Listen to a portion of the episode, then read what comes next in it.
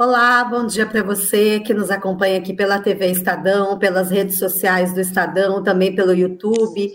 Vai começar agora mais um programa Eleição na Mesa, o seu programa aí semanal sobre a corrida eleitoral de 2022. A gente vai ter então os comentários que a gente sempre tem aqui toda segunda-feira às 11 horas dos nossos colunistas da, da Rádio Dourado e também do Estadão, Eliane Cantanhede. Bom dia, Eliane. Bom dia, Adriana. Bom dia, Felipe e Andresa Matais, a diretora da sucursal de Brasília do Estadão. Bem-vinda.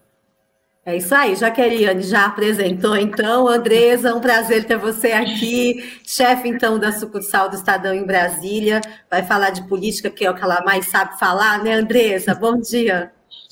Oi, bom dia, Adriana, Eliane, Felipe, um prazer estar aqui e numa semana bem quente bem quente. E a Andresa fica com a gente o programa todo hoje, é, participando aí dos comentários. Felipe, bom dia para você também, colunista também da rádio e do Estadão, tudo bem? Bom dia, Adriana. Bom dia, Eliane. Andresa Matais, que honra, que luxo ter a sua presença aqui nesse programa. Bom dia a todos, vamos com tudo. Isso aí.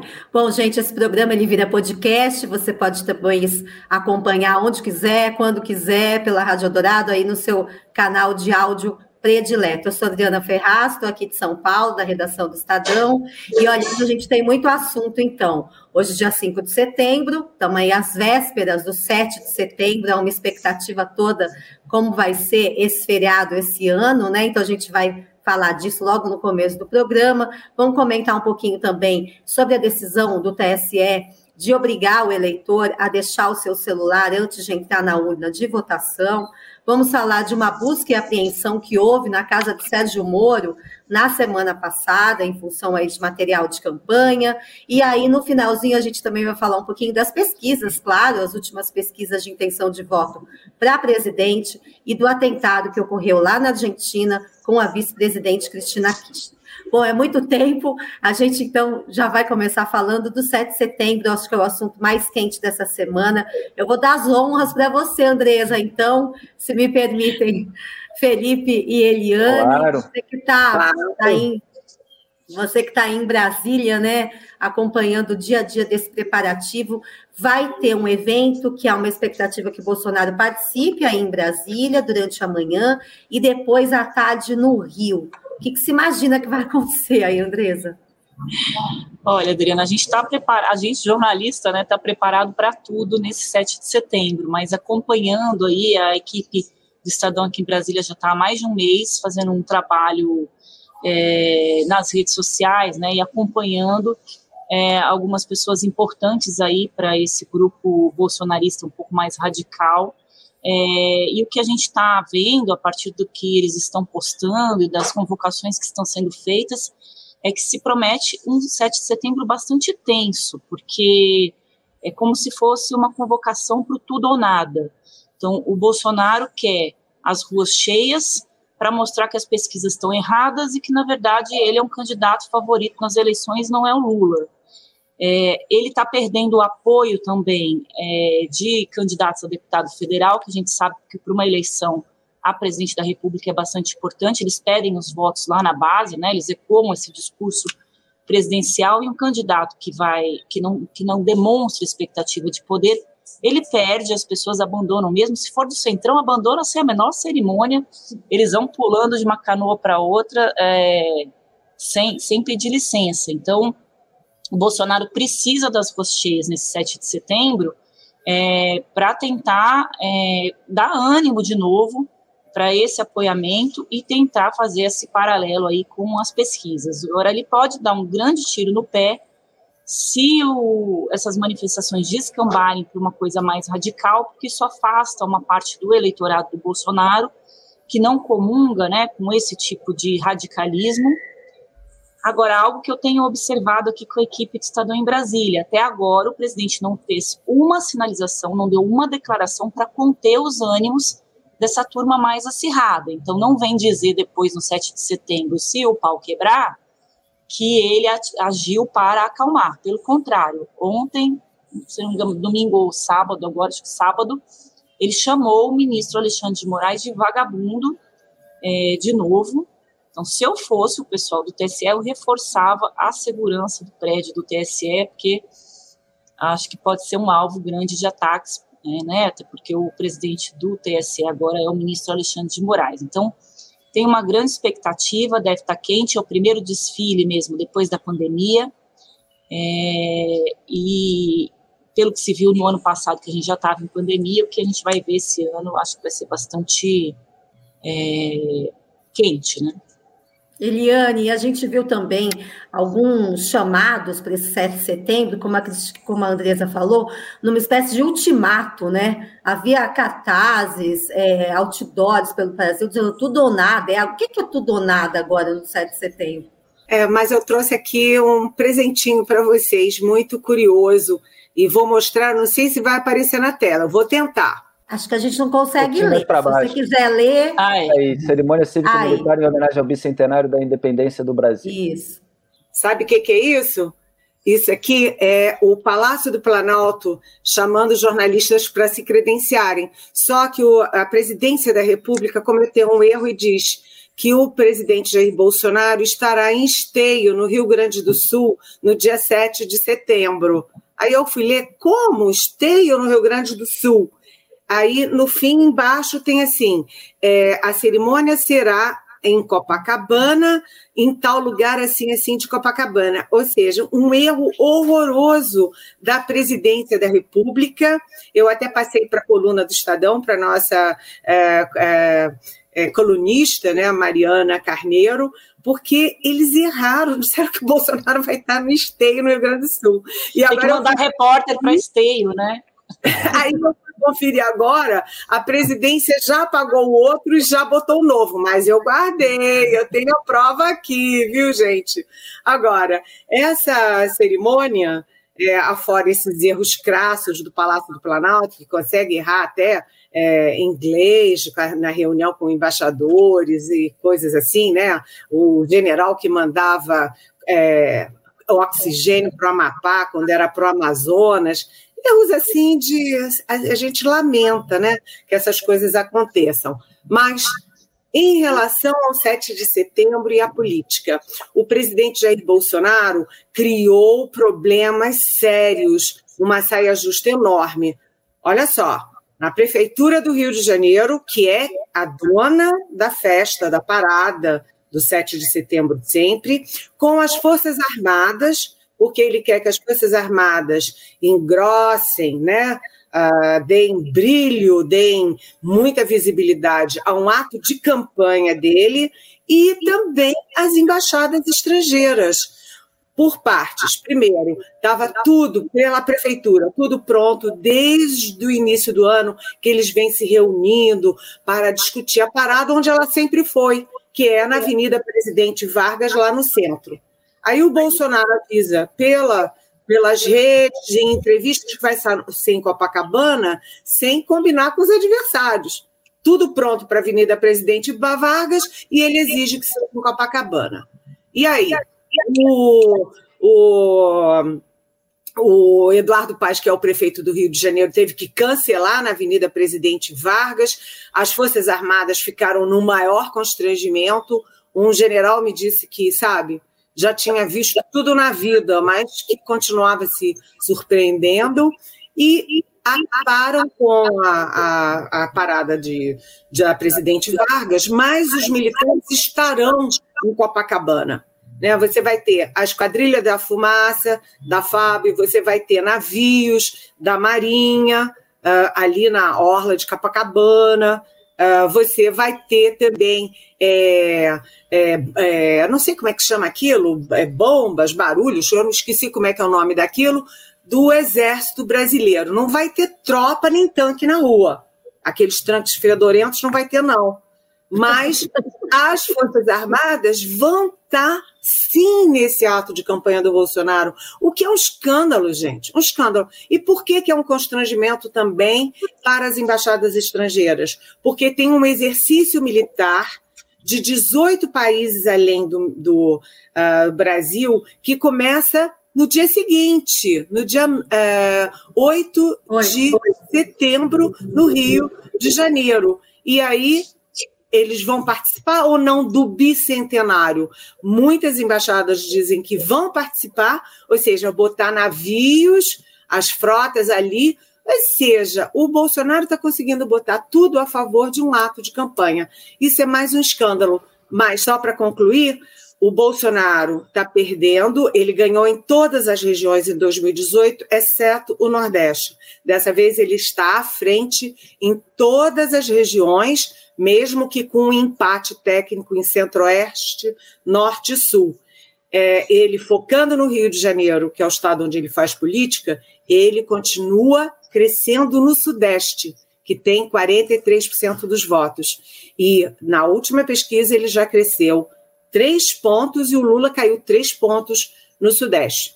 43% dos votos. Ou seja, é botar tudo, todo o aparato em favor da reeleição. Um vexame. Ameaças golpistas de Jair Bolsonaro.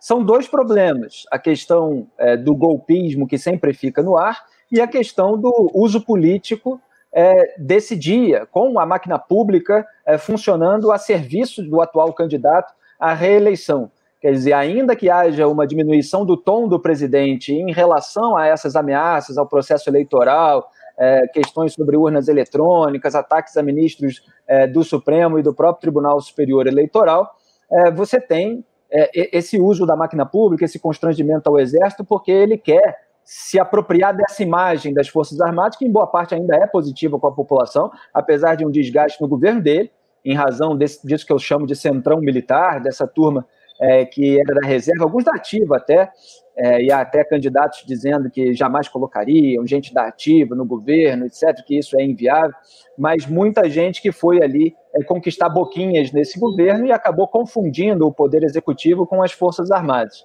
Agora, eleitoralmente, Jair Bolsonaro tem é, que teria que encontrar uma medida, porque de fato, se ele força muito a barra, como ele fez no ano passado, quando o objetivo era outro, era de demonstrar força contra os tribunais superiores no momento em que a militância dele estava sendo atingida, se ele força muito a barra, ele acaba afastando outros segmentos do eleitorado, e ele já tem uma rejeição muito alta. Hoje saiu a pesquisa FSB-BTG mostrando Bolsonaro mantendo a mesma rejeição, uma oscilação entre outros candidatos, mas a dele continua sendo a mais alta de todas. É, então, isso pode fazer com que ele seja mais rejeitado e é ruim para ele. Ao mesmo tempo, ele precisa da base dele, é, de uma turma mais reacionária aloprada. Então, a, na própria propaganda de convite para essa manifestação do dia 7, há ali um jogo duplo. Há fake news, convite para a base mais reacionária, e há também é, convite mais a menos para participar de uma grande festa, etc. E é claro que todas as medidas de segurança precisam ser adotadas a, a nossa Andresa Matares falou aí a respeito do Tribunal é, da Justiça Eleitoral aqui no Rio de Janeiro, né, o, o, Tribunal Regional Eleitoral, pelo menos, fica ali no centro da cidade, não é em Copacabana. Então, é, quer dizer, a, a, a, possibilidade de tumulto ela fica um pouco reduzida é, por não haver ali os inimigos presencialmente. Né? Você tem ali todo um, um grupo bolsonarista, as tropas sendo utilizadas para é, tornar mais substantiva essa manifestação, mas não necessariamente algum alvo a ser atacado. É, isso pode amenizar o risco é, de qualquer tragédia, mas é claro que as forças de segurança precisam se prevenir em relação a isso. Então eu quero ver qual vai ser a medida aí que Jair Bolsonaro vai adotar. Como a Eliane fez aí um, um panorama geral, ele, ele segue atrás, mas tem algum horizonte de crescimento, tem uma melhora nos dados econômicos, ganha mais tempo com esse crescimento de Simone Tebet, de Ciro Gomes, pode haver o segundo turno para ter mais tempo do efeito, inclusive do aumento do Auxílio Brasil. Então ele precisa de tudo ao mesmo tempo. Vamos ver como é que ele vai conjugar esses fatores. Olha, eu queria uh, acrescentar alguma coisa uh, ao que a Andresa disse sobre a questão da segurança do TSE porque tanto o TSE, que é o Tribunal Superior Eleitoral, quanto o Supremo Tribunal Federal, o STF, estão sim com reforço de segurança. Né? Eu conversei com o presidente do Supremo, o ministro Luiz Fux, que vai trocar, né? O ministro Luiz Fux completa o mandato dele no dia 12, passa o bastão para a Rosa Weber, a nova presidente uh, do Supremo, e o Fux me disse que o esquema de segurança está muito rigoroso, com a ajuda da Polícia Federal, com a ajuda da Polícia Judiciária, vai ter um, um, um arco né, de, de segurança ao redor do, do Supremo, vai ter também controle é, de drones, é, o pessoal sabe né, sabe que há risco sim. Eles já tiveram ameaças, já teve gente presa por ameaças ao Supremo, e o presidente Jair Bolsonaro, no ano passado, uh, não apenas disse que não que poderia não cumprir decisão judicial, como ele atiçou a população contra o Supremo, as instituições e, portanto, contra a própria democracia. Portanto, o Supremo não está dormindo de toca, não. O Supremo está é. atento e o TSE também. Ninguém quer uh, esse tipo de investida de violência nas, nas nossas eleições, como a gente está vendo lá, a violência, que a gente ainda não sabe se é política ou não, na Argentina, por exemplo.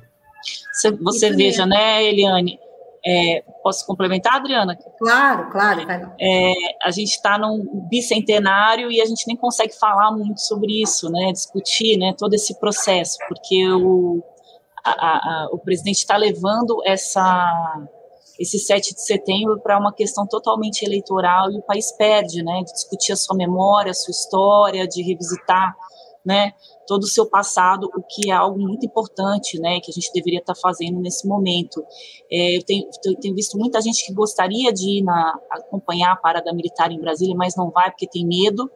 É, você tem razão, a, a, segurança que foi reforçada, a gente entrevistou o secretário de Segurança aqui do Distrito Federal, ele disse que todo o contingente da Polícia Militar foi destacado, eles caçaram as folgas, as férias, para que estejam todos na rua, só que a polícia aqui no Distrito Federal, ela é bolsonarista. Então vamos ver como é que eles vão atuar.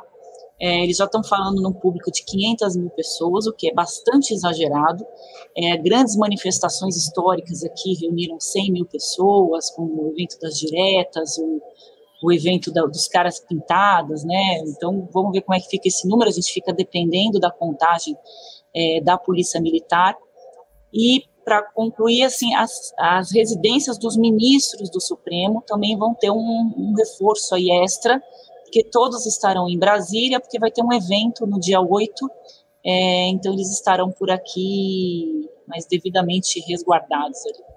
Eu ia perguntar para vocês, Andresa, é, acho que queria saber a opinião dos três sobre essa última decisão do Alexandre de Moraes, que acho que é o alvo predileto aí de Jair Bolsonaro em relação ao Supremo a decisão que ele tomou e divulgou semana passada de então obrigar o eleitor a deixar o seu celular antes de entrar ali na cabine para dar o seu voto. Ele já era alvo dos bolsonaristas, isso aumenta a tensão dos bolsonaristas em relação a Alexandre de Moraes, que vamos lembrar, no 7 de setembro do ano passado já foi o principal alvo de Bolsonaro. Essa decisão recente deve se repetir? O que vocês acham disso de deixar o celular, vai ter um efeito prático? Como vai saber se a gente vai estar tá com o celular ali, né, carregando? Felipe, por favor.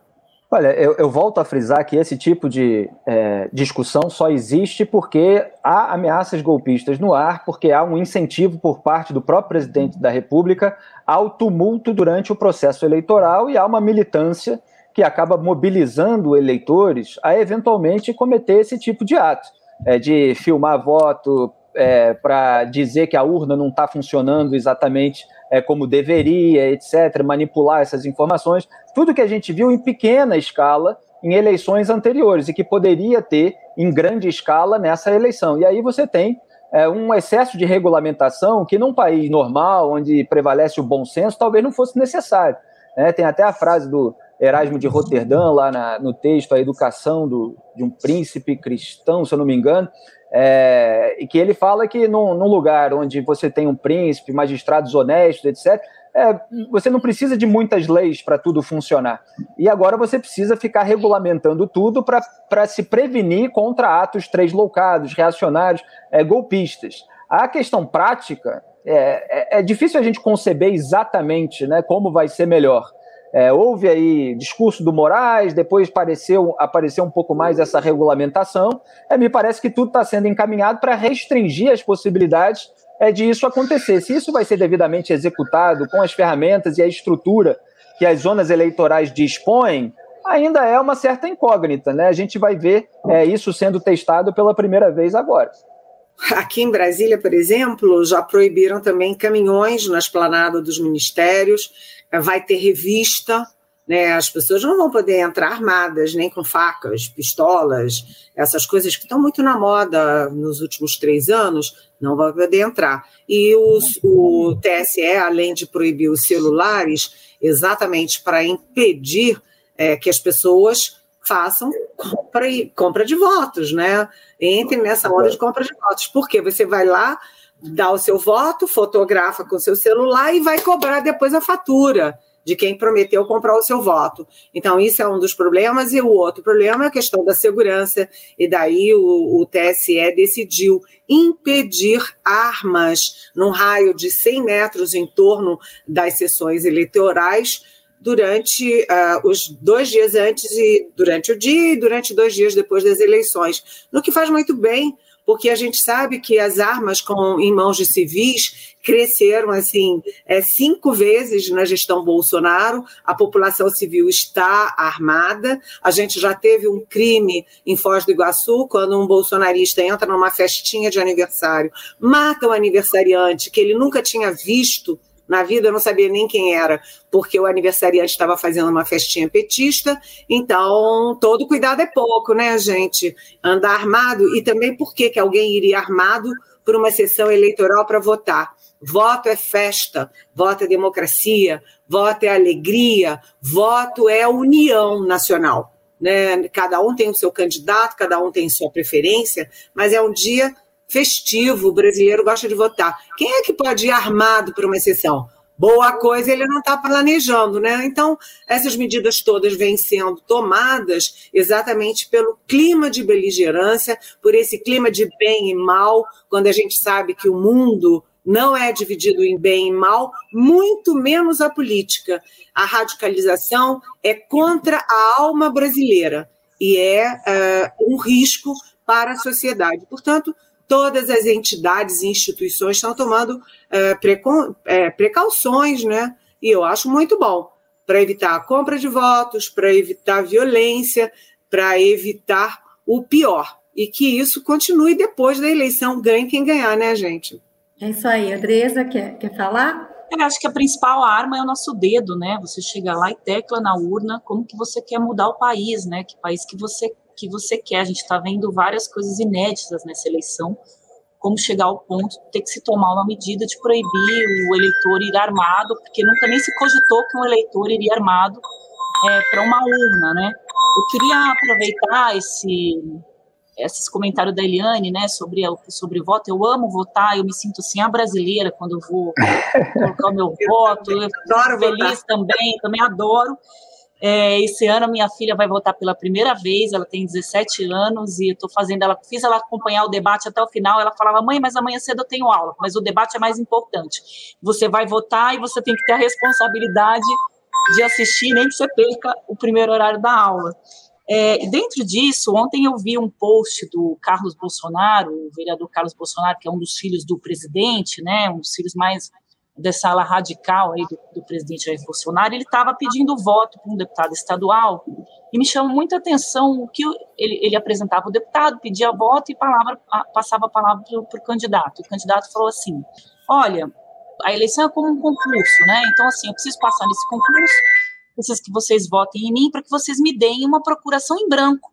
E isso me chamou muita atenção, porque eu nunca tinha visto alguém pedir um, um voto assim de uma forma tão, né, e, e, mas ele tem razão, então, assim, é, é, é isso a gente acaba, não, não, a gente não está discutindo isso, né? A importância do voto, porque a gente está é, é, se deparando com tantos outros temas, né? É, tão irrelevantes para uma campanha, é, mas acho que queria aproveitar aqui o ensejo para dizer é isso mesmo, o voto é uma procuração em branco que você dá para uma pessoa fazer o que ela quiser com a sua vida durante quatro anos. Então a gente tem que prestar atenção e lembrar que a gente vota para presidente, para deputado federal, a gente tem feito muitas reportagens aqui no Estadão, chamando a atenção do eleitor para a eleição do Congresso, é porque seja quem for o presidente, é, o Congresso tem um orçamento secreto na mão e ele vai mandar no próximo presidente, seja ele quem for, e o presidente que tentar acabar com o orçamento secreto, ele vai sofrer o impeachment. É, não tem conversa. Então, ele vai ter que lidar com essa nova realidade que foi construída pelo governo Bolsonaro, que entregou né, todo o dinheiro do país na mão de 503 deputados e 81 senadores para se fazer é, barganha eleitoral, porque o dinheiro do orçamento secreto, infelizmente, está indo para isso. Legal. Andresa, Eliane e Felipe, então a gente está aqui falando né, sobre essa expectativa. Quer, Posso quer... só complementar muito rapidamente, que a Eliane falou em compra de votos, só lembrando que há, há, há áreas em que a milícia domina, por exemplo, e ela, ela pode ser é, é, pode ser uma força ali que esteja cooptando eleitores para provar também que votaram de acordo com os seus interesses. E quando eu falo sobre testar a eficácia, obviamente o ideal é que ninguém entre armado, ninguém use celular, etc. Mas a partir do momento que você estabelece uma proibição, é preciso haver uma forma de ela ser efetivada. É, e, e, e, obviamente, esses momentos da proibição eles podem gerar tumultos se a, a estrutura e as ferramentas é, disponibilizadas pela Justiça Eleitoral não forem suficientes. Então você deixa o celular fora, aí o celular eventualmente é roubado, fica longe, é, o mesário não sabe exatamente como agir, ou a polícia não consegue conter o sujeito que queria entrar armado, etc. Então, assim, tudo isso precisa ser pensado para que seja realmente eficaz essa proibição. É essa preocupação e é isso que a gente vai ver na prática. E aí, nessa eleição, o TSE já divulgou que houve um, uma procura recorde, né, por voluntários para serem mesários, né? Não deixa de ser uma atenção a mais para eles agora, porque eles que vão ter que vetar, por exemplo, o voto de alguém que quer entrar com o celular, né? Uma situação complicada. E falando também do TSE e das campanhas e das, é, dos dados dessa eleição, a Andresa falou que a sua filha vai votar com menos de 18 anos, primeira eleição. A gente também teve um recorde aí, né, de busca para os jovens voltarem. Há uma expectativa toda aí, mais de 2 milhões de eleitores novos com menos de 18 anos. E agora também é uma campanha para os que têm mais de 70 anos, né? é, a, na ponta inversa ali, que não são mais obrigados a votar e também querendo ir votar. E os meus sogros estão nessa lista, com mais de 80, não abrem mão ali do voto. Acho muito legal. Tem até uma propaganda do TSE que mostra isso, né, como exemplo de cidadania. Bom, queria mudar um pouquinho de assunto. É, no final de semana, a gente foi surpreendido aí com uma notícia. Na verdade, o, o ex-juiz Sérgio Moro foi mais surpreendido aí que nós, né, sobre uma busca e apreensão na casa dele. Na casa dele, vamos explicar porque ele colocou como endereço ali da campanha, do escritório de campanha, a casa dele, né? Por isso que foi na casa dele essa ação da polícia atrás de santinhos, que são aqueles materiais de campanha, papelzinho, ou você gruda na roupa, né, que tem o número do candidato. É, o PT é, e a coligação em torno do PT denunciou que os nomes dos suplentes de Moro, que é candidato ao Senado pelo Paraná, não estavam de acordo com a legislação. E aí ele sofreu essa busca e apreensão justamente para pegar o material e checar ali se estava do tamanho certo, né? Porque antigamente o número vinha bem minúsculo ali, o nome do suplente, a gente nem conseguia enxergar. Agora é uma determinação para que a gente possa haver de fato, né, porque vai que elege os senadores, o senador vira ministro e quem entra é o seu suplente. Então a gente tem que saber quem é o suplente. Como é que Moro reagiu, na opinião de vocês? Gravou vídeos, né, Eliane, dizendo que não vai se intimidar, mas não é o certo. Se a justiça eleitoral prevê aquilo, tem que estar de acordo, né? Olha, Adriana, é, é triste até dizer isso, mas é impressionante a rapidez com que a imagem do ex-juiz Sérgio Moro esfarelou.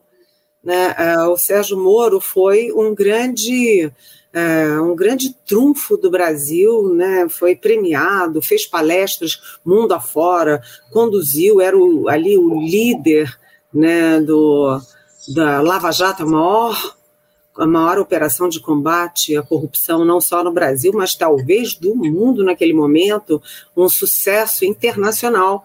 E como ele foi esfarelando.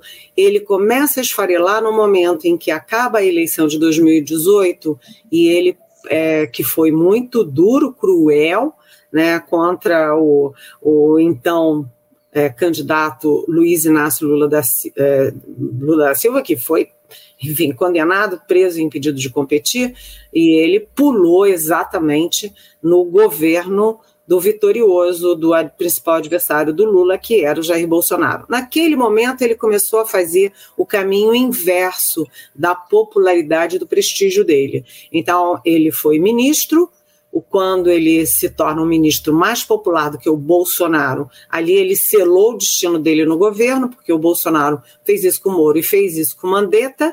Ambos foram decapitados exatamente pelos seus méritos, não pelos seus defeitos. Né, e pela popularidade, porque ameaçavam a popularidade do Bolsonaro, e ele é, saiu fazendo um, uma denúncia que a gente sabe que tem um, um, enorme fundo de verdade, que é a interferência política de Bolsonaro na Polícia Federal. Não só na Polícia Federal, aliás, mas na Receita Federal, no COAF, a gente sabe disso, né? no Ministério Público, etc., no próprio Supremo, cá entre nós. Mas, enfim, o Sérgio Moro uh, foi posterior, é, largou, largou primeiro a magistratura, depois ele largou a iniciativa privada para virar candidato. Aí ele foi para o Podemos com todos os tapetes vermelhos, abandonou o Podemos de um dia para o outro, foi para o União Brasil para ser candidato, no dia seguinte já puxaram o tapete dele. Aí ele tentou o Senado São Paulo, também não deu certo, por causa daquele probleminha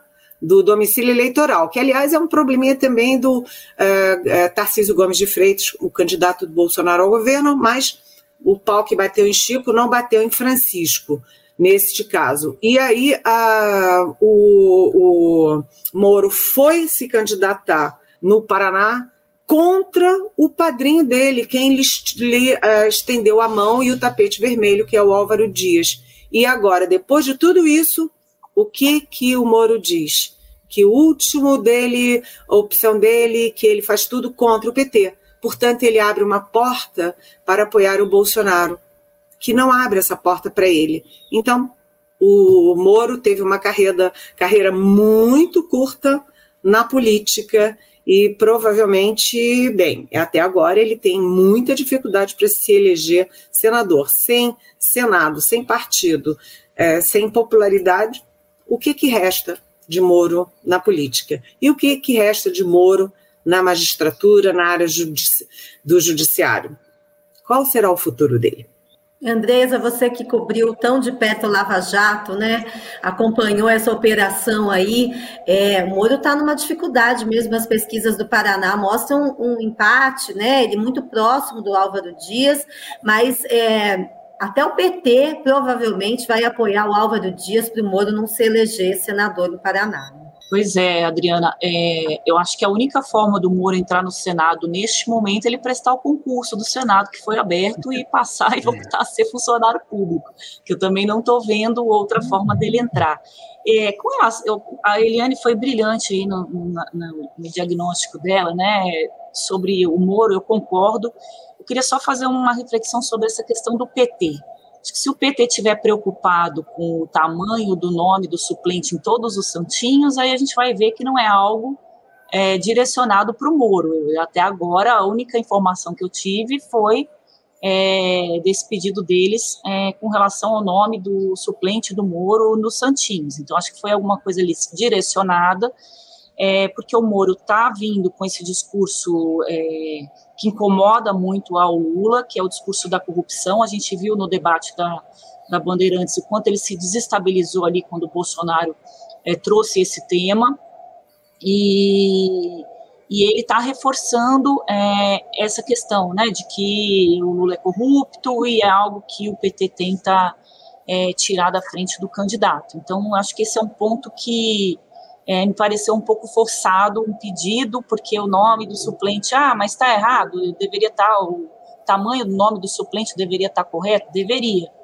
É, agora, o PT vai precisar fazer isso com todos os candidatos para que isso não seja algo direcionado para o Moro. Agora, o Moro deu uma viajada na maionese legal, quando ele disse que o, Moro, que o Bolsonaro fez, que o, que o PT fez isso porque o Lula foi mal no debate, então eles queriam mudar o assunto né, o Moro não está com essa bola toda é, para que o PT direcionasse isso para conseguir mudar, mudar o tema, não. O que a gente está olhando agora, afinal, quem são esses suplentes, né? Do Sérgio Moro, se ele queria ou não esconder quem são essas pessoas. Então, convido os, telespectadores os assinantes do Estadão acompanhar o noticiário, porque logo, logo a gente vai trazer um pouquinho da história desses suplentes aí para saber porque afinal eles sumiram da propaganda eleitoral do Moro, você tem que ver com aquela lupa, né, para poder enxergar. Ô, gente, queria falar um pouquinho então agora sobre as pesquisas. Semana passada, Eliane e Felipe comentaram, né, no destaque da semana, a importância do Datafolha, que saiu na quinta passada. Hoje também a gente teve, logo de manhãzinha, uma nova pesquisa do BTG FSP. Lula continua liderando nas duas, né, tanto no Datafolha como na pesquisa é, divulgada hoje. Na pesquisa de hoje, então, Lula tem 42%, Bolsonaro 34%. Em ambas as pesquisas, nós vimos aí um aumento no, no, nas intenções de voto de Simone Tebet, depois, então, do debate na Band, que ela foi um dos destaques ali ao defender a pauta das mulheres, né, e a enfrentar tanto o bolsonarismo quanto o petismo nas suas falas. A Simone, então, cresceu, registrou nessa pesquisa de hoje 6%.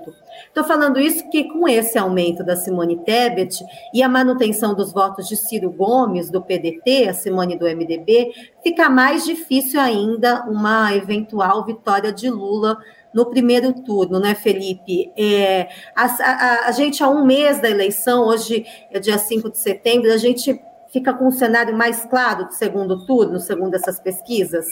É, fica com o crescimento aí da Simone Tebet e até do Ciro Gomes tinha tido ali dois pontos a mais no Datafolha, agora nessa pesquisa é, oscilou um para baixo, né, se eu não me engano, mas a Simone Tebet crescendo fica mais difícil de fato a vitória do Lula no primeiro turno.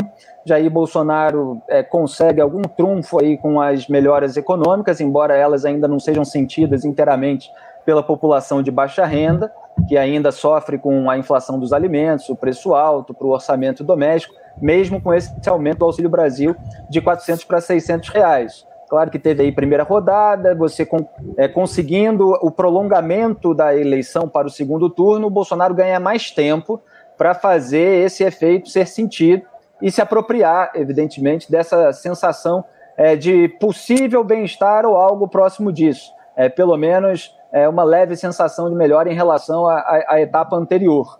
É, o Lula dá uma lavada no Bolsonaro no Nordeste, como ele antes tinha comentado, aqui no Sudeste o Bolsonaro tenta se recuperar. Alguns candidatos próximos do Bolsonaro ou contra o Lula, é, eles estão tendo vantagem. Aqui no Rio de Janeiro, Cláudio Castro está na frente do Marcelo Freixo.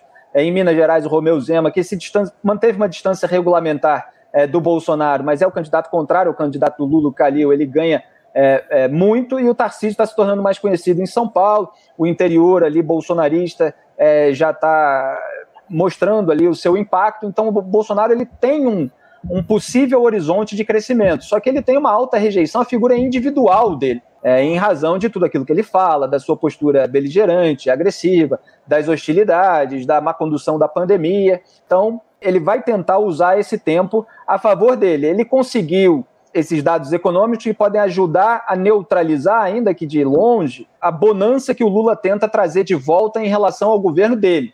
Claro que há questões a serem consideradas, ele lutou contra o plano real, assim como o Bolsonaro, surfou na onda dos altos preços das commodities, etc., mas ele faz uma propaganda de bonança total durante os governos do PT, e o Bolsonaro agora consegue alguma coisa para neutralizar isso. E o Lula conseguiu, com a reportagem do UOL sobre os 51 imóveis da família Bolsonaro comprados com dinheiro vivo, integral ou parcialmente, uma forma também de buscar neutralizar, é, por menor que seja esse efeito, é, o discurso do Bolsonaro contra os escândalos de corrupção é, dos governos do PT. Então, cada um conseguiu aí alguma coisa para mostrar contra uma cartada do outro e a disputa fica acirrada. Agora, Simone Tebet tem uma baixa rejeição, que obviamente vai crescendo um pouquinho conforme ela cresce.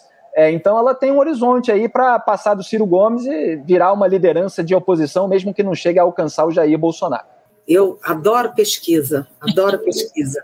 E o Datafolha, é, eu poderia ficar horas aqui falando, mas vamos pegar três aspectos fundamentais do Datafolha. Primeiro, como o Felipe estava falando, é, o Sudeste porque como o Bolsonaro foi várias vezes ao Nordeste, tentou furar o bloqueio, mas estava dando murro em ponta de faca, né, ele desistiu, meio, meio desistiu do Nordeste e é, investe no Sudeste. né, o Sudeste é chave para ele, porque eu já falei, né, 43% do eleitorado.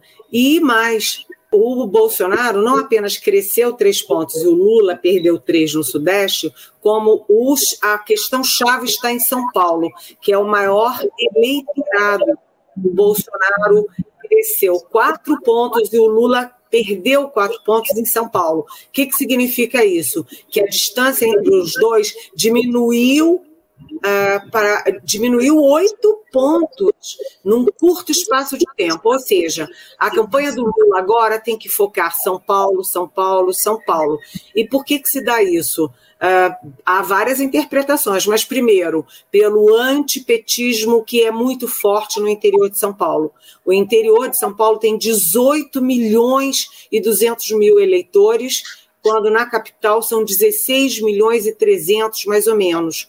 Juntos, né, uh, eles dão ao Estado de São Paulo 34 milhões de eleitores. É muita gente. E o interior de São Paulo tem é, mais votos ainda, é muito antipetista. O antipetismo emergiu. Além disso, a campanha muito bem feita de Tarcísio Gomes de Freitas, que é do Republicanos e é do Bolsonaro.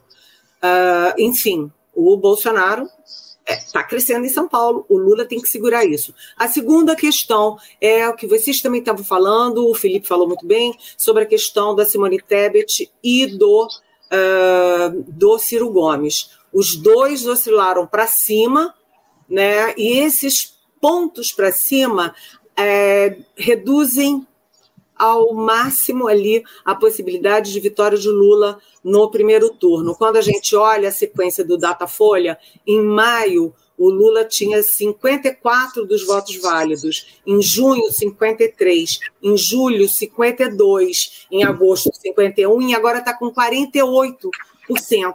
Ele só ganha em primeiro turno com mais de 50% dos votos válidos.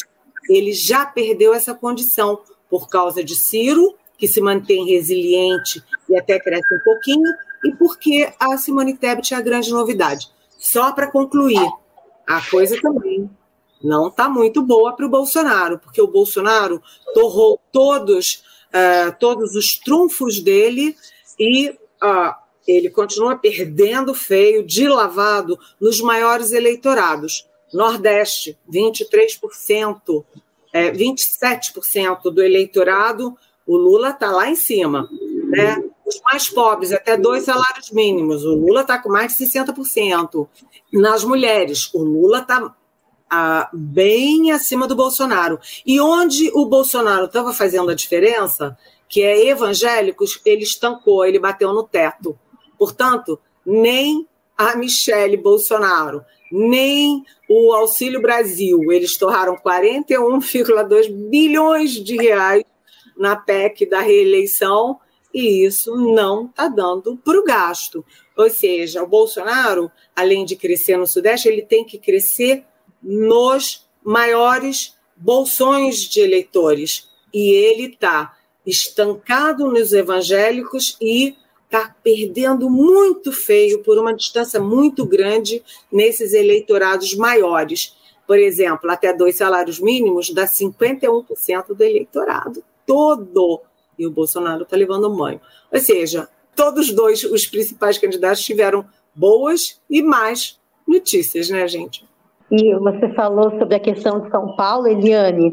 Aqui em São Paulo, a gente tem visto cada vez mais Geraldo Alckmin que é o candidato a vice aí na chapa de Lula, colado em Haddad, principalmente no interior, né? O Alckmin foi, foi governador nosso aqui do estado por quatro vezes, ele era vice no Mário Covas, depois que o Covas morreu, assumiu, se reelegeu, depois voltou depois de perder para o Lula, aliás, a disputa presidencial, voltou, foi eleito e reeleito as duas vezes em primeiro turno, né? Está colado no Haddad para ver se reverte parte desses votos do interior.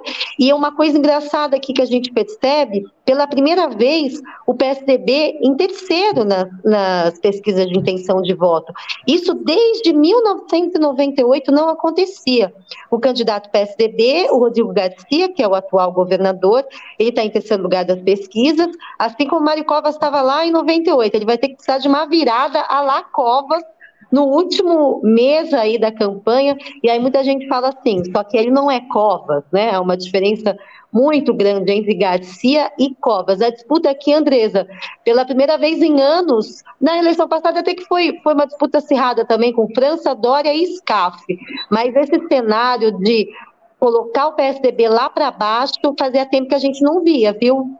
Pois é, Adriana, impressionante o, o, o retrato que você está colocando aí. O Alckmin, né, que é o nosso picolé de chuchu, vai ter que dar um tempero aí para o Haddad conseguir é, se, se, posicionar melhor aí na, nas campanhas, não ser engolido aí pelo, pelo Tarcísio, né. Tem um, uma cena curiosa aqui, voltando para a eleição presidencial, no, na semana passada, o general Braga Neto, que é o novo vice do do Bolsonaro foi fazer um adesivaço aqui nas ruas de Brasília. Ele e o Flávio, o Flávio Bolsonaro, senador, filho do presidente, acho que não juntou 10 pessoas ali, né, no adesivaço do, do general. Então, e, e a gente está aqui no centro-oeste, né, um, lugar onde o Bolsonaro é bastante forte, né, porque a gente tem muito agro aqui e, e aqui ele tem bastante apoiamento. Da, sobre as pesquisas, eu queria falar um pouquinho da Simone, né, é, esse eleitor da Simone, é, ficando com ela num primeiro turno, né, e ela não passando para o segundo turno, ele se divide, né, entre Lula e Bolsonaro. Então ele é bem um eleitor é, que não quer nenhum nem outro, né, e está escolhendo ali a Simone é, porque enxergou nela uma opção. A Soraya Tronic acabou virando um pouco é, uma personagem da campanha, né, a forma como ela se apresentou no debate, né, a mulher onça, inclusive a gente esteve no gabinete dela, tem uma onça mesmo em cima do, da mesa dela de trabalho, e, e, ela está muito num discurso ali do imposto único, né, que é algo que já foi muito discutido é, no país, mas a Simone é, tem uma outra pegada, ela tem um grupo de economistas bastante é, importantes ali é, na campanha dela, pessoas muito respeitadas, e ela tem conseguido é, abrir um corredor ali, né, é, na campanha, mas me chama muita atenção o fato desse eleitor é, ser um eleitor é, de indeciso, e para quem que vai, né, quem que vai conseguir mais essa parte do eleitorado dela, caso ela não vá para o segundo turno, eu acho que a gente tem que respeitar, todos são candidatos, e a gente até fez uma reportagem aqui, Adriana, queria recomendar, uh, vou botar no meu Twitter depois, mostrando o, como é a vida dura de um candidato que não é Lula ou Bolsonaro, né, que não está na frente das pesquisas. E o que eles mais dizem é: é horrível toda vez você tem que perguntar. Se você não. É, quem que você vai apoiar no segundo turno? Eles falam, mas poxa, eu sou candidato, né? Eu não vou apoiar ninguém, eu quero passar para o segundo turno. E todos os, os dissabores que é você não está liderando uma pesquisa e a gente assistiu, né? A Eliane conhece política internacional como ninguém, tantas viradas, né, Eliane? Eu acho muito difícil, as pesquisas mostram isso, mas as eleições aí pelo mundo estão mostrando algumas coisas interessantes. Inclusive 2018 aqui no Brasil, né, Andresa? Lembra? É verdade. O, o, Wilson Witzel, a gente que cobre política, eu, você, Adriana, Felipe, a gente nunca tinha ouvido falar nele, e ele ganhou de virada, o Zema em Minas, ou seja, eleição, principalmente aqui no Brasil, é sempre muito eletrizante e pode ter surpresa, né? Vocês falaram agora de política internacional, colocou, queria colocar um tema antes da gente terminar aqui, que a gente está no fim do programa, que é o que aconteceu então com a Cristina Kirchner. A Eliane vem alertando isso, programa a programa, né, Eliane, sobre essa radicalização, citando o que aconteceu em Foz do Iguaçu, quando uma pessoa petista, né, um filiado ali do partido, foi morto porque era petista, né, por um adversário político. É, felizmente não aconteceu nada ali na Argentina. Era um brasileiro nascido aqui só, né? Mas que viveu na Argentina a sua vida toda e, e que tinha aí, é, como a gente pode dizer, simpatias, né? Fascistas, nazistas, né? Foi depois a investigação que ainda acontece lá mostrou isso, né? Ele tinha essas defesas e tentou então atirar na vice-presidente ali na frente de todo mundo. Ela estava chegando ali em casa, muitos apoiadores. Ele burlou a segurança, né? A segurança da Cristina Kirchner é, é considerada muito, muito forte, muito presente, mas mesmo assim conseguiu burlar. É um alerta mais da gente, Felipe, vou começar com você é, de quanto é preciso reforçar esse discurso contra essa política, esse discurso de ódio?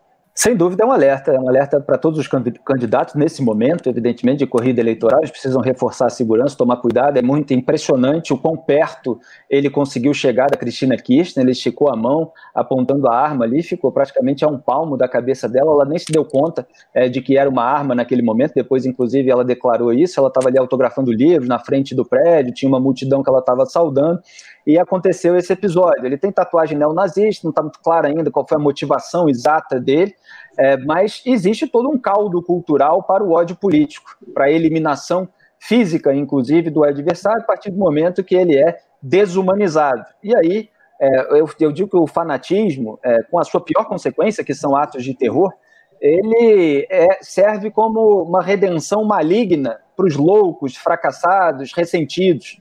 Quer dizer, eles veem na, naquele ato completamente absurdo aos nossos olhos é, algo de eventualmente bom na cabeça malucada deles que eles possam fazer para a humanidade, eliminando aquilo que muitas vezes os próprios ativistas chamam de lixo para se referir aos seus adversários. Isso é muito comum aqui no Brasil. A partir do momento que você desumaniza, é, fica menos grave é, você atingir aquele adversário fisicamente, inclusive. Isso foi assim no nazismo. Houve toda uma propaganda anti-judaica que desumanizava os judeus e que abriu caminho para o seu extermínio nas câmaras de gás. E aí tem todas aquelas famílias, mulheres, crianças, etc., que é, ainda tinham que carregar os cadáveres para a vala antes de entrarem eles próprios na câmara para serem asfixiados. Quer dizer, a maior perversidade é, da história humana. E até do ponto de vista do raciocínio maligno, é, não tem um efeito é, político é, bom para quem detesta aquela pessoa que ela seja alvo de um atentado. É, porque mesmo que ela, por exemplo, pose de vítima em relação a acusações que ela já sofre e eventualmente nas quais pode ser culpada, do atentado ela é vítima de fato. Então Jair Bolsonaro ele foi vítima de fato é, da facada aqui, é, como John F. Kennedy foi vítima do, do assassinato. É, e isso até contribuiu depois para a eleição do Lyndon Johnson, porque havia toda uma comoção, toda uma popularidade. É, e o próprio Jair Bolsonaro também, eleitoralmente, acabou é, é ganhando com aquele episódio terrível que ele fisicamente sofreu. É, e a Cristina Kirchner é alvo de acusações na Argentina. É, de ter, junto com seu então vivo marido, formado uma empreiteira administrada por um testa de ferro, que teria, durante os governos do casal, vencido ali licitações, recebido 79% das obras a serem feitas na província de Santa Cruz, que é o reduto eleitoral deles. Eles são acusados por promotores em relação a isso. Ela já foi também por ter acobertado iranianos num ataque a uma associação judaica em 1994, que deixou 85 mortos. Então ela tem telhado de vidro, tem acusações sobre ela, a partir do momento que ela se torna vítima, ela pode se recuperar é, politicamente, eleitoralmente. É, e de fato teve a sorte de arma não ter funcionado naquele momento. É claro que precisa baixar o tom, é claro que todo esse ódio faz muito mal e acende todos os alertas possíveis. Isso aí. Gente, está acabando nosso programa. A gente, como sempre, no final, pede os destaques de vocês, viu, Andresa? A gente sempre pede o destaque da semana, né? Já que o nosso programa é na segunda. Então, acho que a gente já falou de um grande destaque, é o 7 de setembro. Vocês têm algo a complementar? O que vem por aí nessa semana? Andresa, quer começar? É, eu acho que sem dúvida o 7 de setembro vai dominar aí a semana e espero que apesar, né, de tudo que a gente está achando que vai acontecer não ocorra nada, né, que a gente tenha um 7 de setembro aí é, de paz no país.